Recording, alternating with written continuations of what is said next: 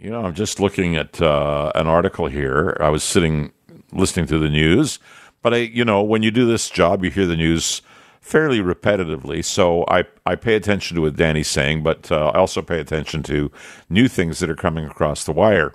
And um, uh, one of them is um, the the story that I'm looking at right now on the uh, Gallup News Wire. Gallup is uh, the company that you hear the name Gallup polls. So they put out um, a compilation every week, and um, the compilation is of what people think about various things. And this week they've got a headline that says Americans lukewarm toward leaders of U.S. allies, and they rate what Americans think of United States allies. And I got to tell you, because when it's true, it's true.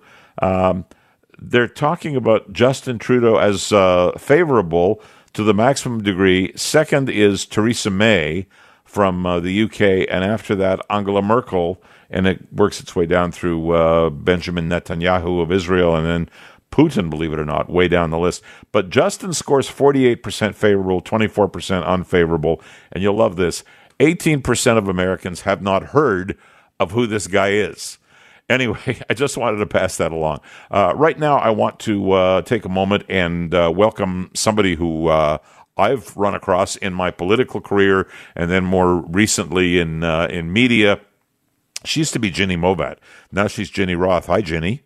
Hi, Peter. How are you? Oh, good. Congratulations on. Uh, I guess it's a relatively recent marriage. It is. Thank you very much. Well, that's nice, and um, everybody should be married for as long as possible. And uh, in my case, as long as possible is 48 years. So may you be as lucky. Uh, I can only wish. Well, there you go. You got 47 and a half to go, I guess.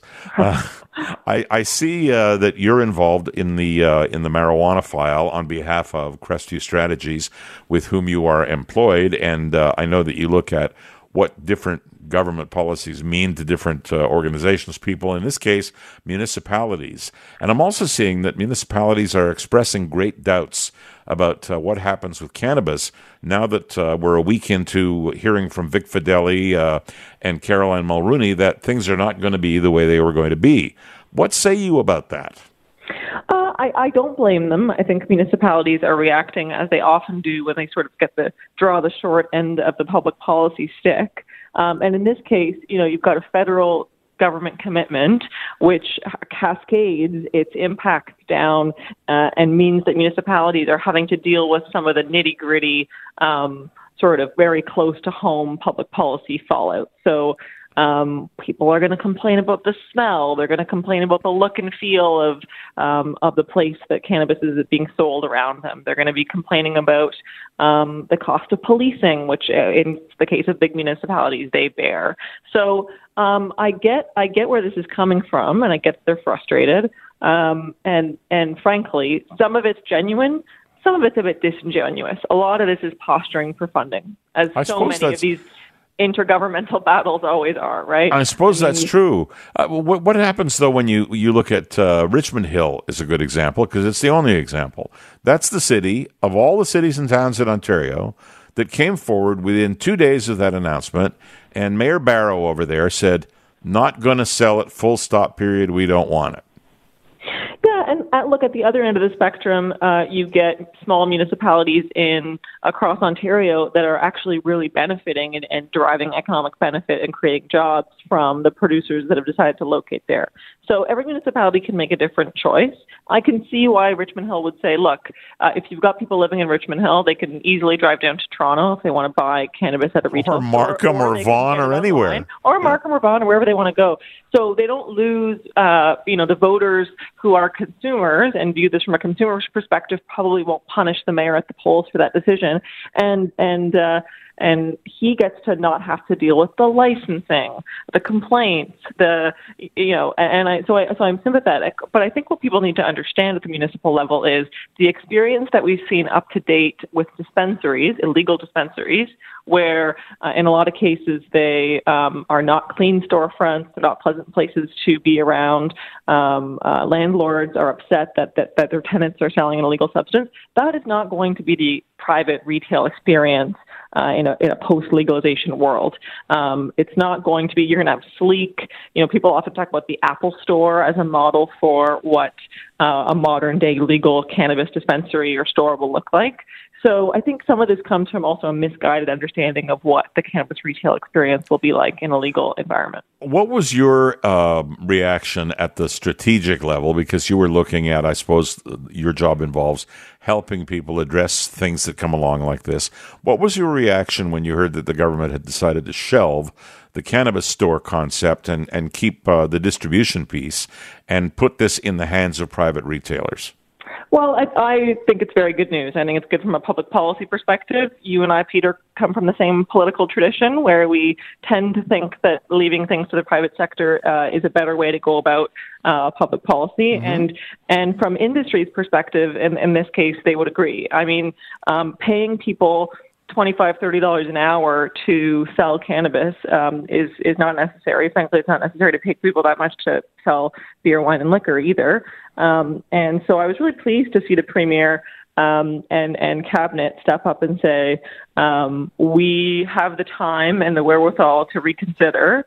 Um, we don't, the government doesn't need to be the be all and end all of, of everything. We have really responsible, well established retailers in Ontario who within the bounds of some limits. So the AGCO uh, and the cannabis store will set up um, uh, rules around licensing and limits. Uh, all sorts of you know government interventions will exist to make sure that you know that the product is dispensed safely um, and kept out of the hands of kids, and all all the basic public safety requirements that the public public desires.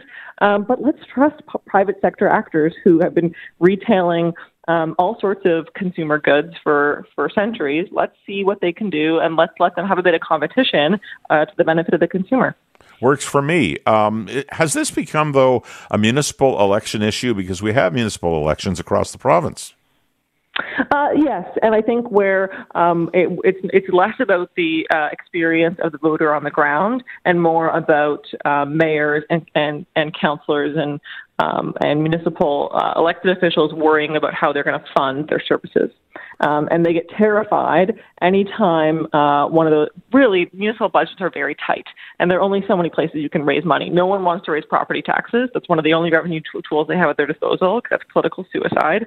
Um, so they have to look at how they constrain their spending. And whenever spending goes there, goes up in an area like we need more licensing people or licensing officials that are going to go in, public servants that are going to go and license these new um, cannabis stores, or we need more policing police because we need police services or we need more public health officials to uh, educate people about cannabis. All those things cost more money, uh, and that means that those elected officials at the municipal level will have to find a way to either cut other programs or uh, raise taxes, and they don't want to do that politically as they approach an election uh, in October. So yeah, absolutely, it's political. Well, change brings unintended consequences. Let me ask you uh, a duality of questions uh, because we're running out of time.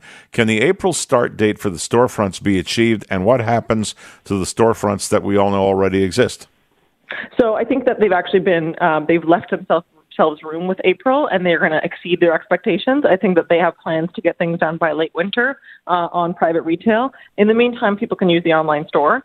Um, uh, and, and, as for the, the storefronts that currently exist, I don't know. That's not clear. Uh, to be frank, they put a hard pause as soon as Doug Ford was elected. There was a real hard pause on rolling out any new stores.